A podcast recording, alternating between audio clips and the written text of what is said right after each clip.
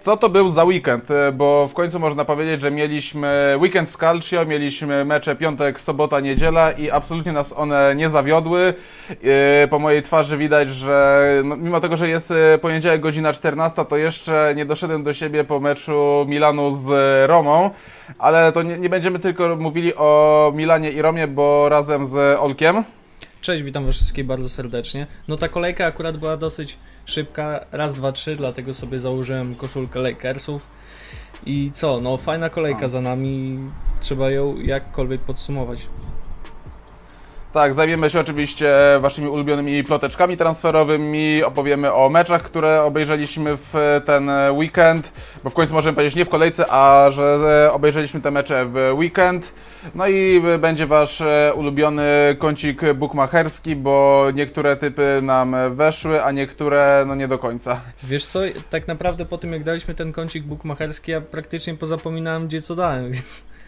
Ciekawe, jaką miałem tam Naprawdę? Sobie nie, ja, ja wiesz co, niektóre te, ja niektóre, niektóre kupony powrzucałem. Właśnie we, według e, tych naszych przewidywań rzuciłem sobie parę kuponów. Tylko, że no dobra, trzy, rzuciłem trzy kupony na trzy zdarzenia i żaden z nich e, nie wszedł, także no. Klasyczek. Typowo.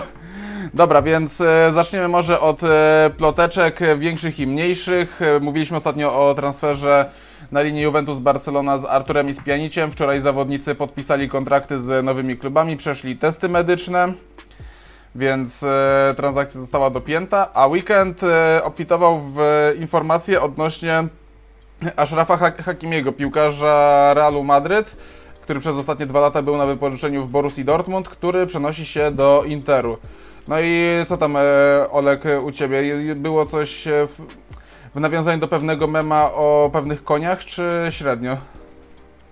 E, no może jeszcze akurat nie czekamy do oficjalnej informacji, ale mógłbym tylko powiedzieć, co tam sąsiedzie. E, no generalnie sytuacja wygląda tak, że Giuseppe Marotta tak naprawdę przed meczem z Parmą potwierdził tego Echrafa do Interu Mediolan. Ma on w poniedziałek wieczorem, jak wy to odsłuchujecie, to wczoraj po prostu wieczorem miał już się zjawić w Mediolanie, a we wtorek, czyli dziś rano miał zacząć testy medyczne. E, Achraf ma podpisać pięcioletnią umowę na poziomie 6 milionów euro za rok, a Real otrzyma 40 milionów euro plus 5 milionów euro w bonusach. I co ważne, tutaj nie ma klauzuli odkupu dla Realu Madryt, więc no co by nie mówić, no to jest bardzo dobry deal dla Interu. Nie w ogóle ciekawy fakt, jak to się stało, że Florentino Perez dał się aż tak urobić, no bo przecież Dani Carvajal wieczny w Realu Madryt nie, we, nie będzie. No ja rozumiem, że Ashraf e, nie pracuje za bardzo w defensywie, a tam u Zidane jest ta prawa obrona, no, trzeba umieć tam bronić, a, i, że to nie jest wahadło. Ale te dwa lata w Dortmundzie mocno rozwinęły zawodnika, zwłaszcza, że u Luciana Favra grał właśnie na tej pozycji. No i Antonio Conte będzie miał z niego pociechę, no bo Antonio Candreva będzie mógł spokojnie być backupem, a Victor Moses, no patrząc na ostatnie mecze, to chyba się nie nadaje. No miał tam asystę do Bastoniego, ale tak czy siak myślę, że Inter jak już to przedłuży po prostu to wypożyczenie pewnym aneksem do, do właśnie zakończenia sezonu i nie skorzysta z opcji, z opcji wykupu tak zawodnika. Ale myślę, że jeżeli chodzi o Achrafa, to za jakiś czas być może od Tomka Urbana dostaniemy po prostu spis takich informacji a propos właśnie Achrafa, jak sobie radził w Borussii Dortmund, a według hiszpańskich mediów e, może nie tyle Florentino Perez, a sam Zinedine Zidane zrezygnował z Zachrafa dlatego, że w bloku z czterema obrońcami po prostu ten zawodnik grać nie umie. Jest stworzony na wahadło, więc dla Interu to jest super deal, a Real pewnie będzie musiał kogoś szuka, szukać, chyba że Nacho po prostu na tą pozycję zostanie na stale przeniesiony. Albo, albo Odriozola zostanie cofnięty z Bayernu i e, znowu będą pokładane w nim nadzieje. No być może, choć Odriozola to raczej to już spalony jest w realu, tak myślę. A ja, te, te, też mi się tak wydaje, że, że już e, z tym zawodnikiem może być różnie, a, a może zdobyć dwa tytuły mistrzowskie w e, tym sezonie, bo zarówno w Bayernie, jak i w Realu Madryt. No dokładnie. Więc e, no, może sobie przybić parę tytułów. I to jest taki pierwszy transfer, o którym powiemy. Drugi to jest Pedro. Pedro przeniesie się do AS Romy za darmo, bo już w Chelsea za bardzo nie chce mu się grać i przenosi się do ligi, gdzie będzie miał mniejsze tempo, gdzie raczej dostanie pewny plac w Romie i wbrew pozorom śmiejemy się z tej Romy, że ściąga takich piłkarzy z odzysku, ale taka zmiana zmiana klimatu dla Pedro, że wyjedzie z Anglii do Włoch, może się okazać dla niego bardzo korzystna. No patrząc na to, jak Smalling i Mkhitaryan obecnie sobie radzą w Serie A, to myślę, że też nie będzie problemu z aklimatyzacją Pedro w Romie. No, y, Pedro ma podpisać dwuletni kontrakt z opcją przedłużenia o rok i będzie mógł liczyć na zarobki rzędu 56 tysięcy funtów tygodniowo. To akurat brałem informację z The Athletic, bo oni podali to jako pierwsi. No i co ważne, jego umowa z Chelsea nie zostanie przedłużona do końca sezonu, chyba że się coś nagle stanie. No, uważam Pedro za dobry ruch, aczkolwiek zostawiając go samego z Michitarianem, to no, mam duże wątpliwości, ale pewnie zostanie poświęcony, tak myślę, Justin Cliver po prostu. Pójdzie do Arsenalu za jakąś dużą kwotę. Ale już było jakieś, były jakieś kontakty między Romą i Arsenalem? Bo ja właśnie e, nie sprawdzałem, żeby akurat e, to kanonierze rzucali się na e, Holendra. Z tego co patrzyłem, to tak, Justin Clivert ma niby przejść do Arsenalu, ale czy to będzie prawda, to zobaczymy.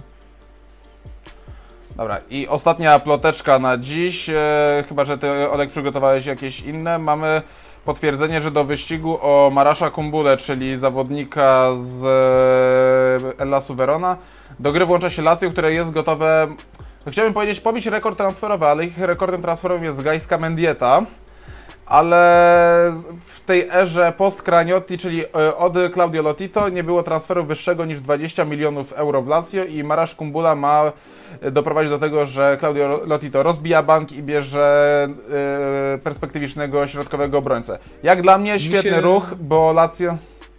Bo Mi Lazio, się wydaje, że Lazio tym... nie pobije swojego rekordu transferowego. Z tego co ostatnio czytałem, to Lazio proponuje 18 milionów euro i dwóch zawodników na stałe w rozliczeniu do, do Hellasu. I tu głównie mówiło się o Wallace'ie, o Cristiano Lombardim chyba ale też o Patryku Dziczku, więc tutaj myślę, że tak. jeszcze Mendieta spokojnie będzie tym rekordem transferowym e, Lazio. Znaczy ja, ja mówię, że tej ery Claudio Lotito, bo tam najdroższy transfer z tego co wiem to jest Mauro Zarate. Tak, tak, a tak, Kumbula mógłby, mógłby to przebić, ale jeżeli 18 milionów plus zawodnicy w rozliczeniu, no to może być naprawdę dobry deal, bo widocznie Iwan Jurisz potrafi pracować z zawodnikami.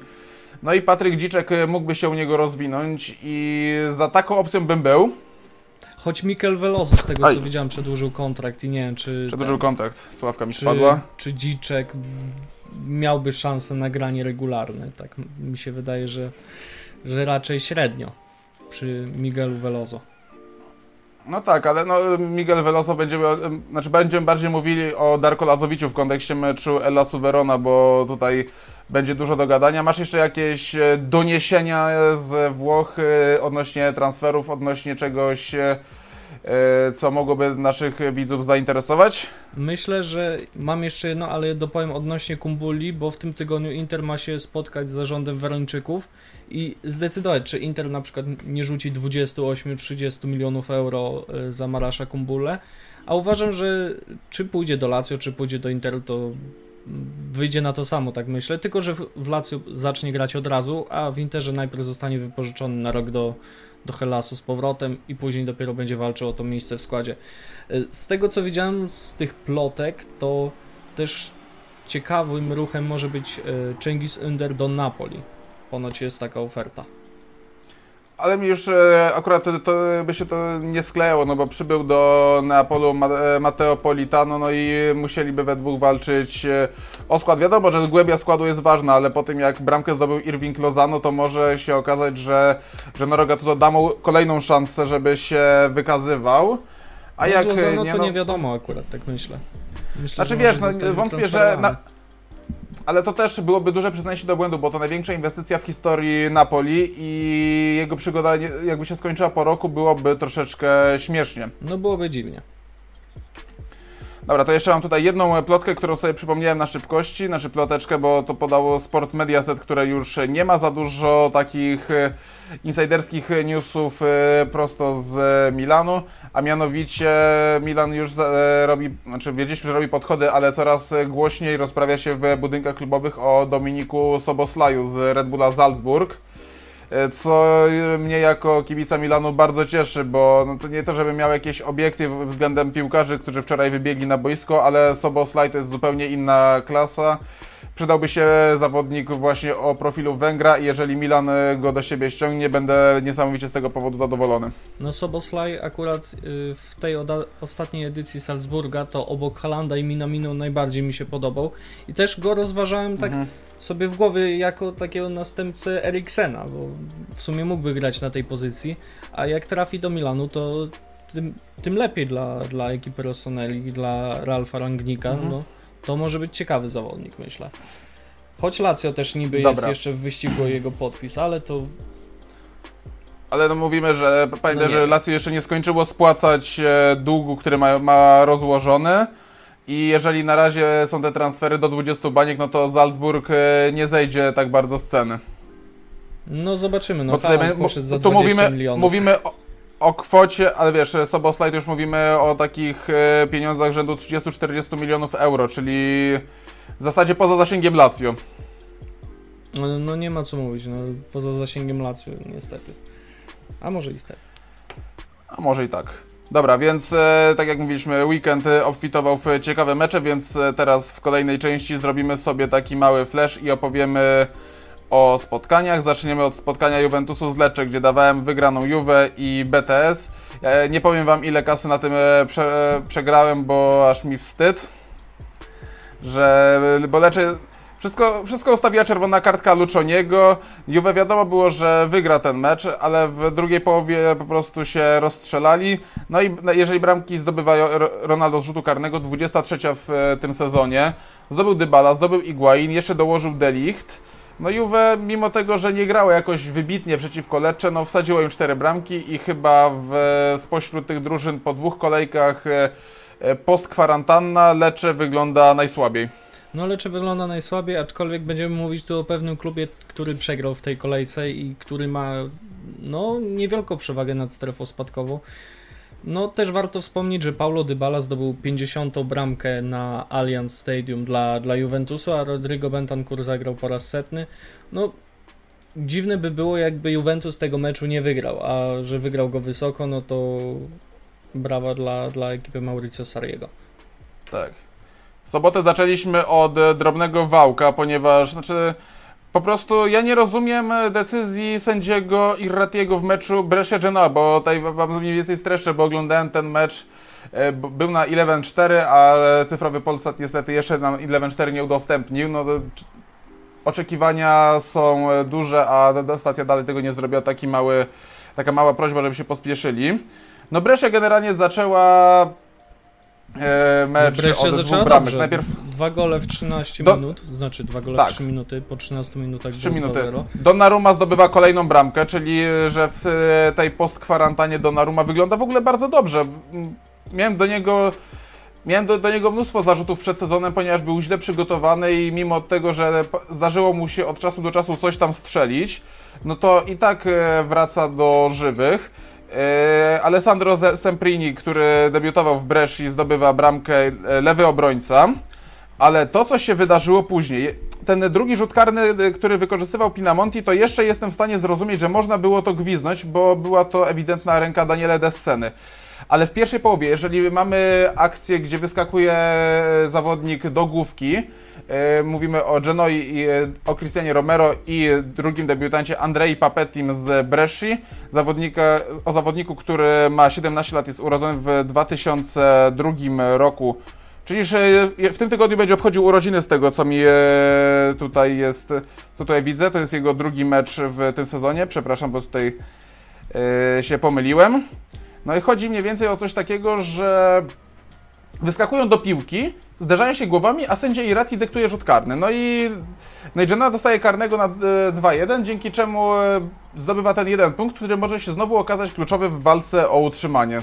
No to bardzo dziwna decyzja była z Romero, bo gdyby to było poza polem karnym, to pal go licho, a tutaj no, jest kontrowersja dosyć duża i Genoa dostała karnego od tak, za nic.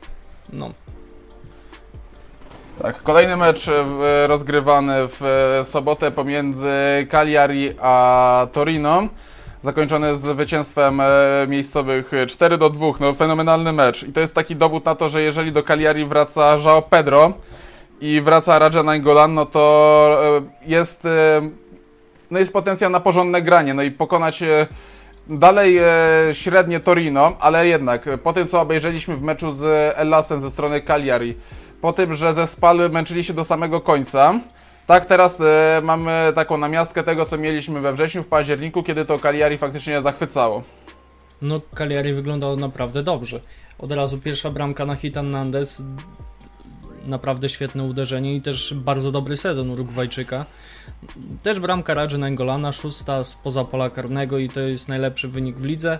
Giovanni Simeone jest pierwszym zawodnikiem urodzonym po 1 stycznia 1995 roku, który zdobył 40 bramek w Serie A. Obecnie Gio ma 41 tych, tych trafień, ale też Torino ładnie się podniosło, strzeliło na 3-1, później na 3-2, a że się skończyło 4-2 po rzucie karnym uderzonym przez João Pedro, to jakoś przesadnie nie jestem tym zdziwiony. Zwłaszcza, że João Pedro zdobywa swoją 17 bramkę na poziomie Serie A w tym sezonie i miałem rację, że to jest top 2 najbardziej niedocenianych piłkarzy w całej lidze. Ja no, powiem, że prostu... jeżeli byśmy tworzyli top 5 takich zawodników niedocenianych, to na Hitanes też w tym gronie się znajdzie i myślę, że też, jeżeli, też. jeżeli nie będzie on y, sądowany przez większe kluby, nie wiem, typu Romy w najbliższym Mercato, to będę bardzo zdziwiony tym faktem, bo to jest bardzo dobry sezon dla Nahitana Nandeza. No, to też, ale to też pokazuje, że on musi mieć zawodnika obok siebie, który który nad nim stoi i mu mniej więcej mówi, co ma robić, bo gdy nie było Razi Naingolana, to Nahitan Nandes był zawodnikiem, na którego patrzeć się nie dało, który się gubił na boisku, a teraz, kiedy wrócił Nainggolan, wygląda to w e, pomocy Cagliari naprawdę dobrze. No, jakoś mnie to przesadnie nie dziwi, że jak wraca Raja, to wszystko wygląda lepiej, no to... Co nie? I hitem e, soboty było spotkanie Lazio z Fiorentiną, które oglądałem z powtórki, bo oglądałem z kolegą mecz e, Atletico Madryt, czego chyba będę żałował do końca życia, bo nie był to mecz e, najwyższych lotów. Ale mecz Lazio z Fiorentiną też obrósł w kontrowersje. Ale zacznijmy od początku, bo Frank Ribery przypomniał znowu o sobie, że dalej mimo wieku jest zawodnikiem o dużej jakości i jeżeli jest taki zawodnik w klubie pokroju właśnie Fiorentiny, to cała drużyna zyskuje na tym, jeżeli jest e, Frank Ribery, ponieważ to, co on pograł przy pierwszej bramce było fantastyczne. Szapoba. Ogólnie... Trzeci gol w tym sezonie i w ligach top 5 starszym zawodnikiem z takim dorobkiem jest tylko Joaquin, też był piłkarz Fiorentiny, obecnie gracz Betisu. I w ogóle sam fakt, że, no, że Frank Ribery jest chyba potrzebny tej Fiorentinie, bo E, ogólnie Fiorentina grała bardzo dobrą pierwszą połowę, a w drugiej połowie aż do karnego. No ten karny to w ogóle dla mnie jakiś e, żart, bo ja rozumiem, że można się przyczepić o to, że był kontakt między nogą Drągowskiego a nogą Caicedo, ale sędzia Fabri to, to też nie jest jego pierwsza e, w karierze dziwna decyzja odnośnie rzutów karnych, bo ja bym mógł przypominać Inter zeszły rok, kiedy Inter z Fiorentino sędziował pan Abisso. A nie, przepraszam, to Abisso. Tak, tak, tak. To Abisso. Fabri sędziował w zeszłym...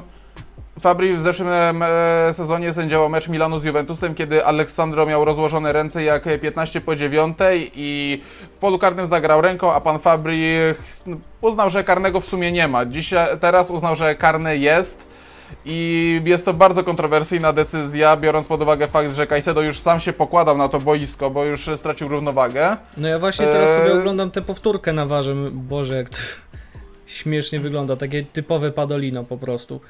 Jak sobie przypominam no tak, jakieś ale... właśnie takie symulki, to od razu mi się przypomina Mertens.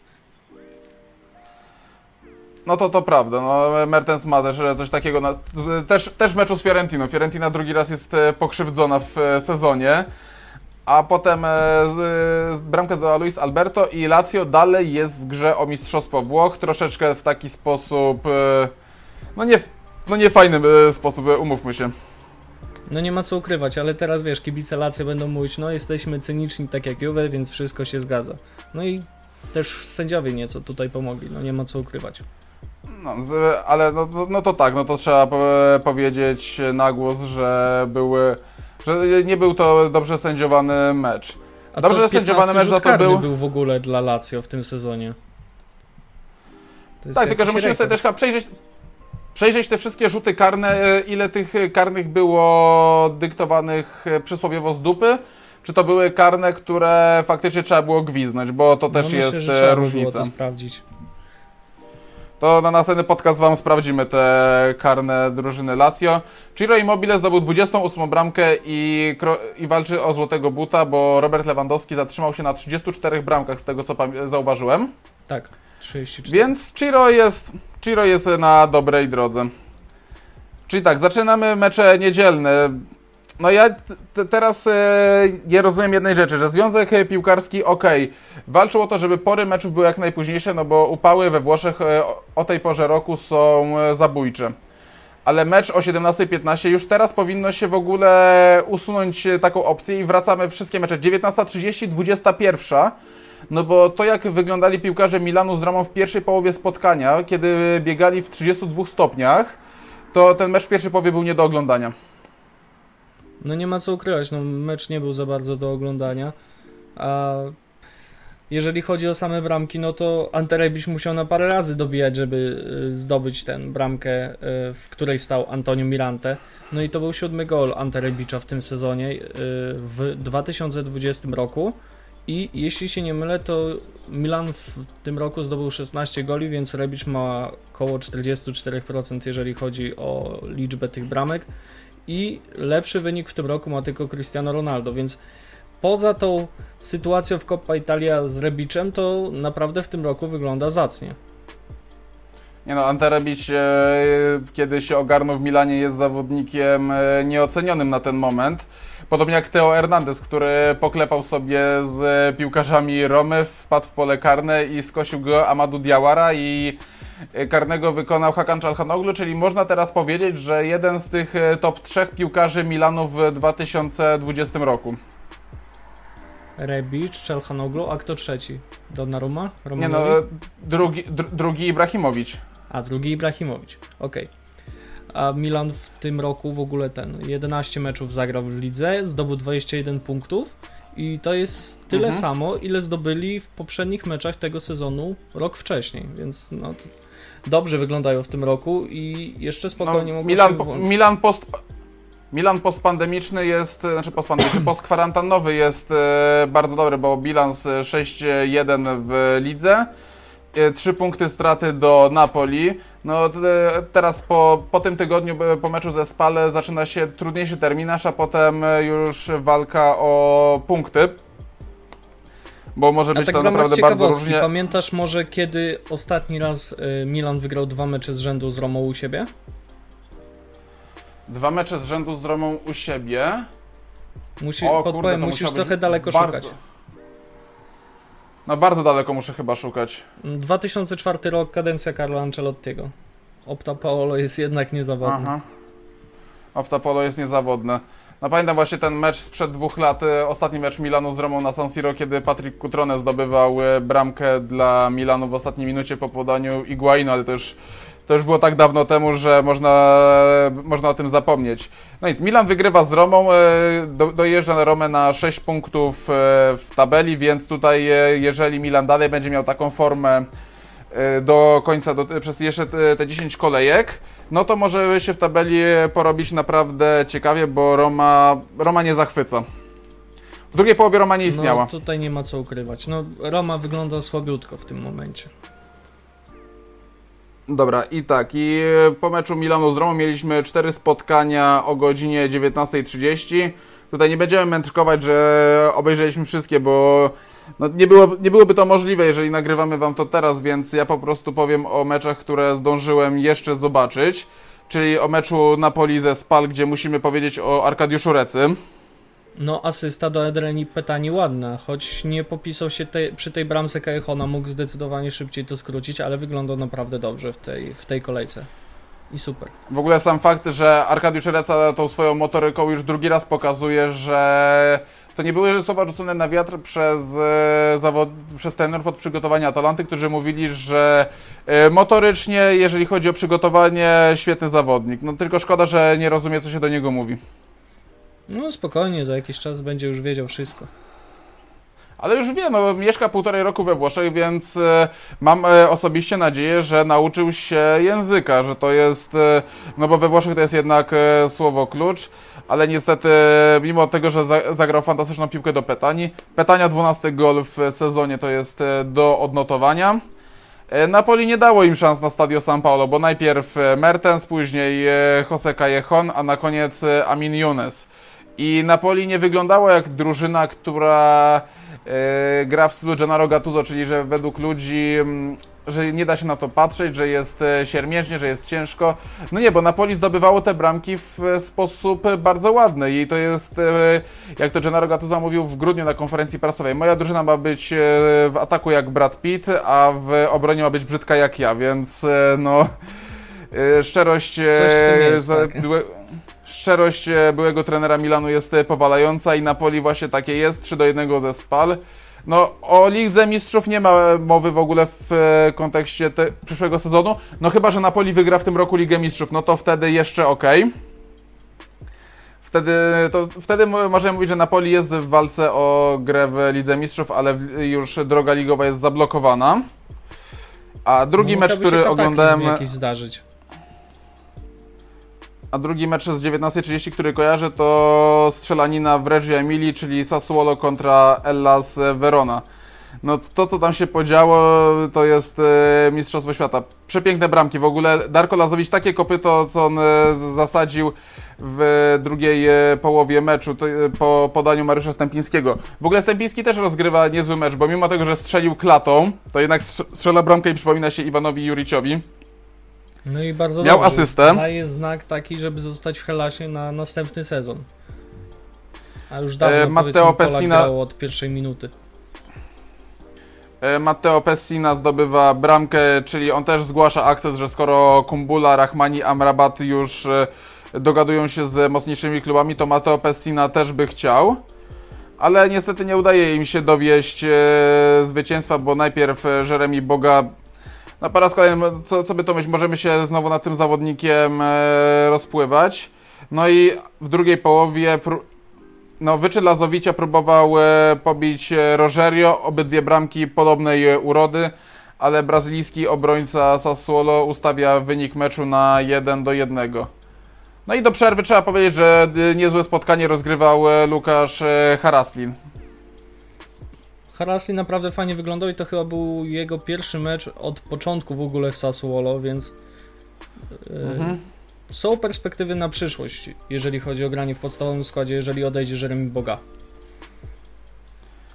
Tak, to jest z kronikarskiego obowiązku jeszcze przypominamy mecze Udinese z Atalantą, gdzie Udinese zbliża się do strefy spadkowej tą porażką, ponieważ teraz... Bardzo się z tego powodu cieszę. Trzy punkty nad strefą spadkową e, drużyny ze Stadio Friuli. Trzy punkty nad Lecce, tylko dwa punkty nad e, klubami z Genui, które są 16 e, i 17.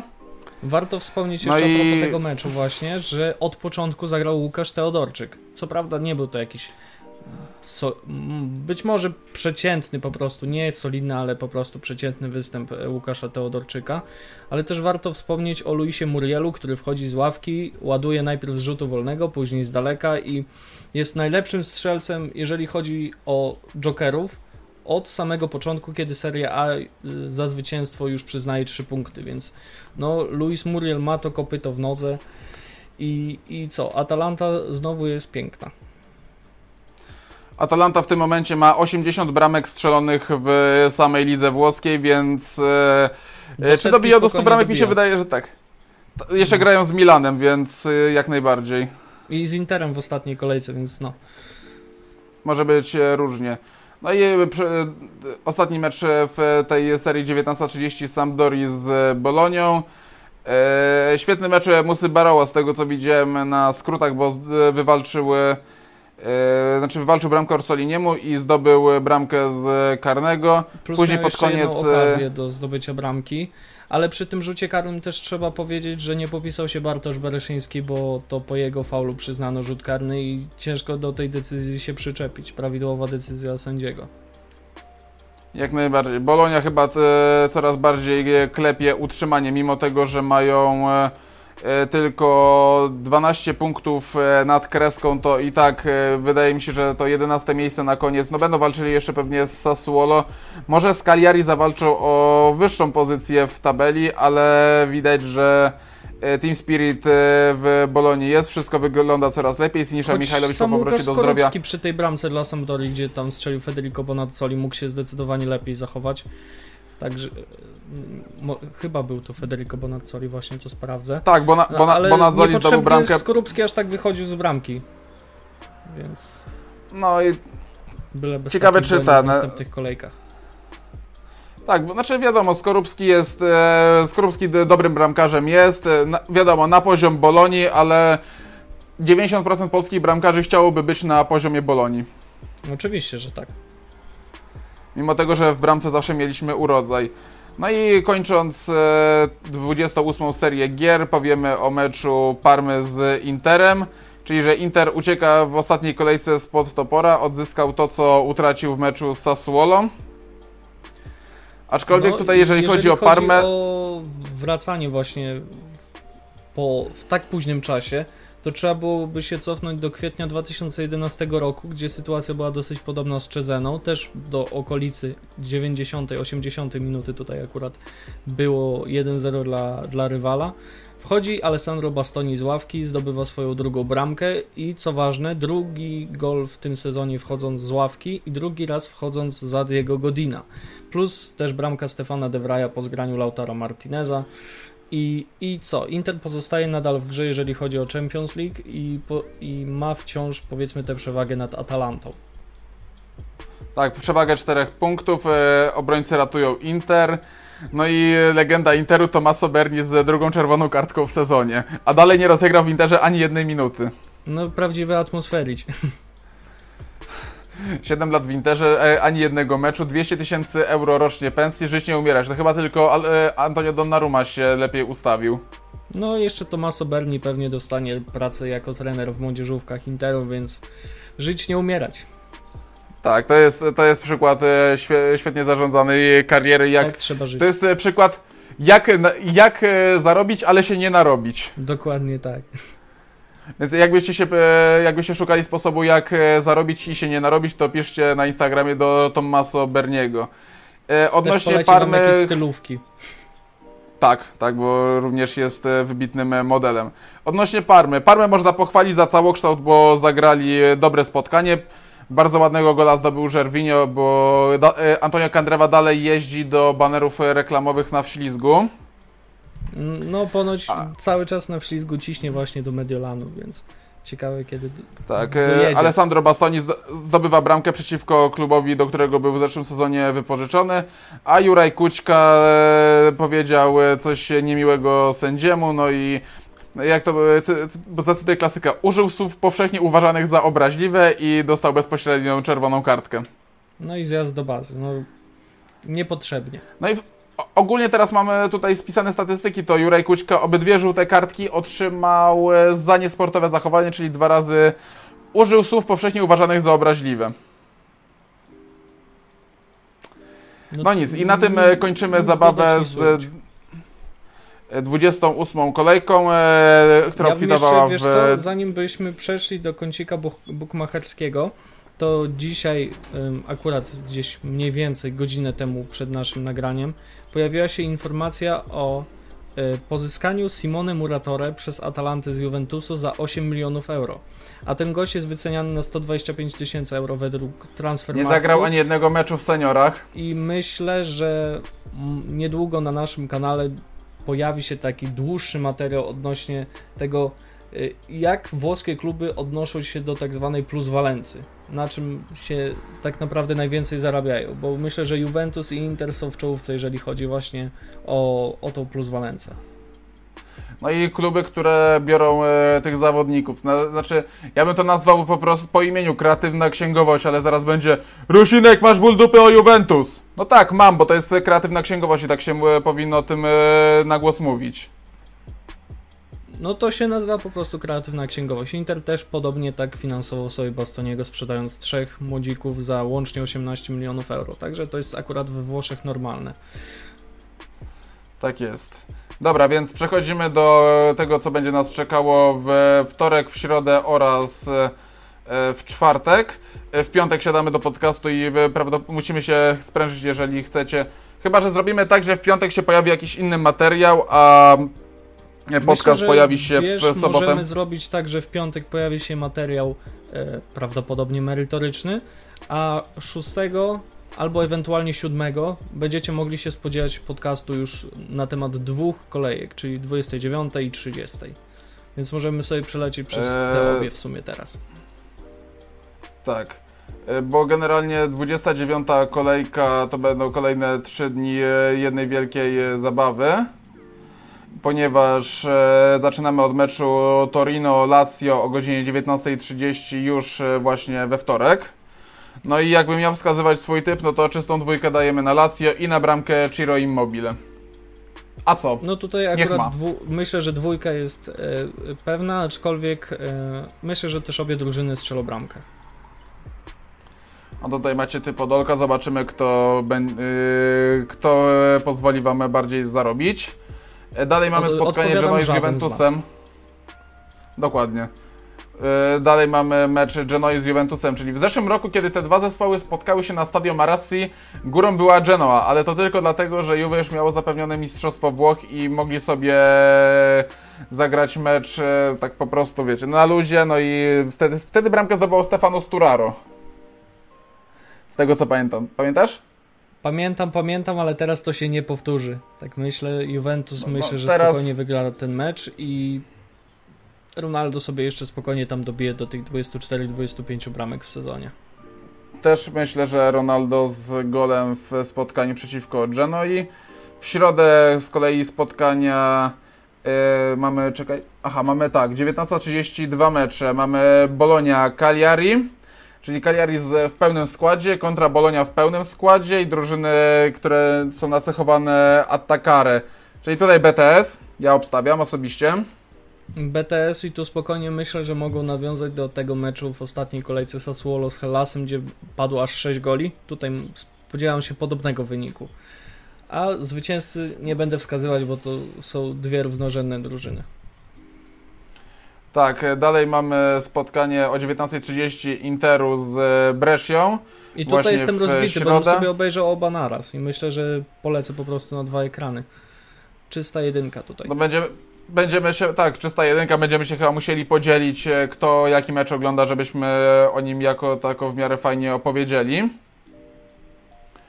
E, dalej e, mecze będą o 21.45. Fiorentina Sassuolo.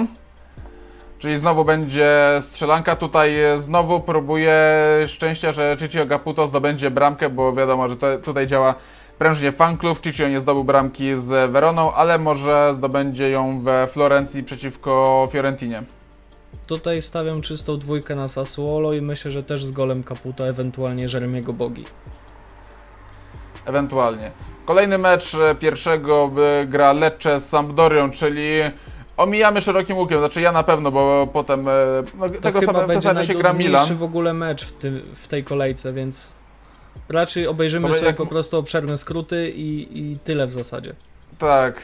No bo to jest e, tak jak ktoś by powiedział, że albym sobie obejrzał takie Kiewo z e, Frosinone, to w tym sezonie mamy albym sobie obejrzał takie Lecce z Sampdorią albo Brescia ze Spal. No to mamy Lecce z Sampdorią, drużyny, które nie wyglądają dobrze w postkwarantannie i tutaj dałbym chyba under 2,5 gola.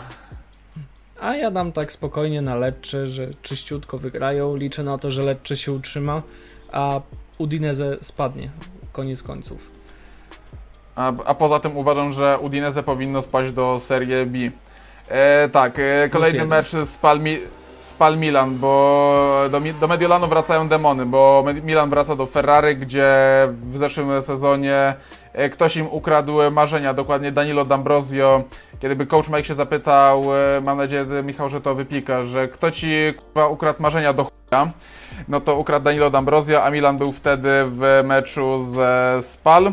W Ferrarze też tam byłem i Milan ten mecz wygrał. Ogólnie rzecz biorąc, od momentu, kiedy Spal wróciło do najwyższej klasy rozgrywkowej i rozegrało z Milanem 5 spotkań i pięć razy wygrał Milan, więc tutaj dwójka bez dwóch zdań, patrząc jeszcze na to, w jakiej formie jest e, Milan w postkwarantannie. Dwójka i gol Petani, tak myślę. Jedyny słuszny typ. O, też mo może tak być, chociaż jak tak patrzę, jak Milan gra w obronie, to nawet z tym golem Petani może być różnie. Niewykluczone, że tak. No i tutaj mi żal, bo będzie grał, e, grać mecz Verona z Parmą właśnie o 21.45 i wydaje mi się, że to też będzie w miarę dobre spotkanie, bo zarówno Elas, jak i Parma wygląda nieźle w tym momencie, mimo tego, Myślę, że Parma że nie kolekcjonuje ja aż tak po punktów. polecę na dwa ekrany i na jednym będzie leciała Fiorentina z Sassuolo, a na drugim właśnie Hellas z Parmą, bo to są takie dwa dobre mecze akurat w tym samym czasie, że e, żal którekolwiek z nich ominąć, a w tym meczu sam bym stawiał myślę, że x2. No, też bym pomyślał nad e, X2, bo Verona mimo tego, że gra dobrze, to no nie dowozi tego, co po, powinna dowieść w meczu z Sassuolo. Wydaje mi się, że tutaj zadziała po raz kolejny psychologia sportu, gdzie Ellas e, mógł ten mecz spokojnie domknąć, ale, ale nie domknął. I e, ostatnie mecze, to już e, drugi, to, to już jest czwartek. Atalanta przeciwko Napoli, czyli tutaj będzie z jednej strony machina Gasperiniego, a z drugiej strony rozpędzone Napoli Gennaro Gattuso. I ja tutaj, e, jeżeli miałbym pocisnąć, to pocisnę z bramkami, bo Atalanta może zdobyć e, tych bramek sporo, ale z drugiej strony Napoli ogarnęło w fantastyczny sposób obronę.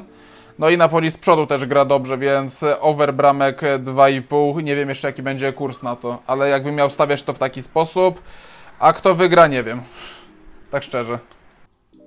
Myślę, że y, dałbym tutaj podwójną szansę remis w pierwszej połowie albo na, na sam koniec. Ciężko tutaj wskazać tak naprawdę zwycięzcę, bo Atalanta oczywiście dużo strzela, natomiast Napoli jest dosyć dobrze ogarnięte w defensywie i myślę, że to będzie ym, tak teraz patrzę, najciekawsze chyba spotkanie y, tej kolejki Serie A, ale tutaj myślę, że remis jest możliwy. No coś się popsuło i nie było mnie słychać. Także To Olek już powiedział już tego. Nie, to nie powtórzymy jeszcze raz. I ostatni mecz tej e, kolejki 29, 21.45, 2 lipca, Roma Udinese. Jedyneczka, bo Roma musi się odkuć za to, co się wydarzyło na San Siro, a poza, a poza tym e, Udinese powinno spaść do Serie B. No tutaj jedynka jest obowiązkiem, aczkolwiek obok tego spotkania Lecce z Sampdorią, to to spotkanie też raczej ominę. A nie, no ja, ja nie ominę, bo jest e, ten, bo jest 21.45, więc e, będzie co obejrzeć w końcu. Mam Chyba, głód że będzie coś nożnej. ciekawszego, ale no, zobaczymy. Ewentualnie. No nic, więc e, kącik bukmacherski był, e, o meczach e, pogadaliśmy, słyszymy się za niedługo. I w sumie... No w sumie po- powinniśmy się słyszeć trzeciego, zobaczę sobie w kalendarzu, ale trzeci to jest w piątek, więc chyba usłyszymy się w sobotę czwartego. Przed Bardzo 30 możliwe. kolejką.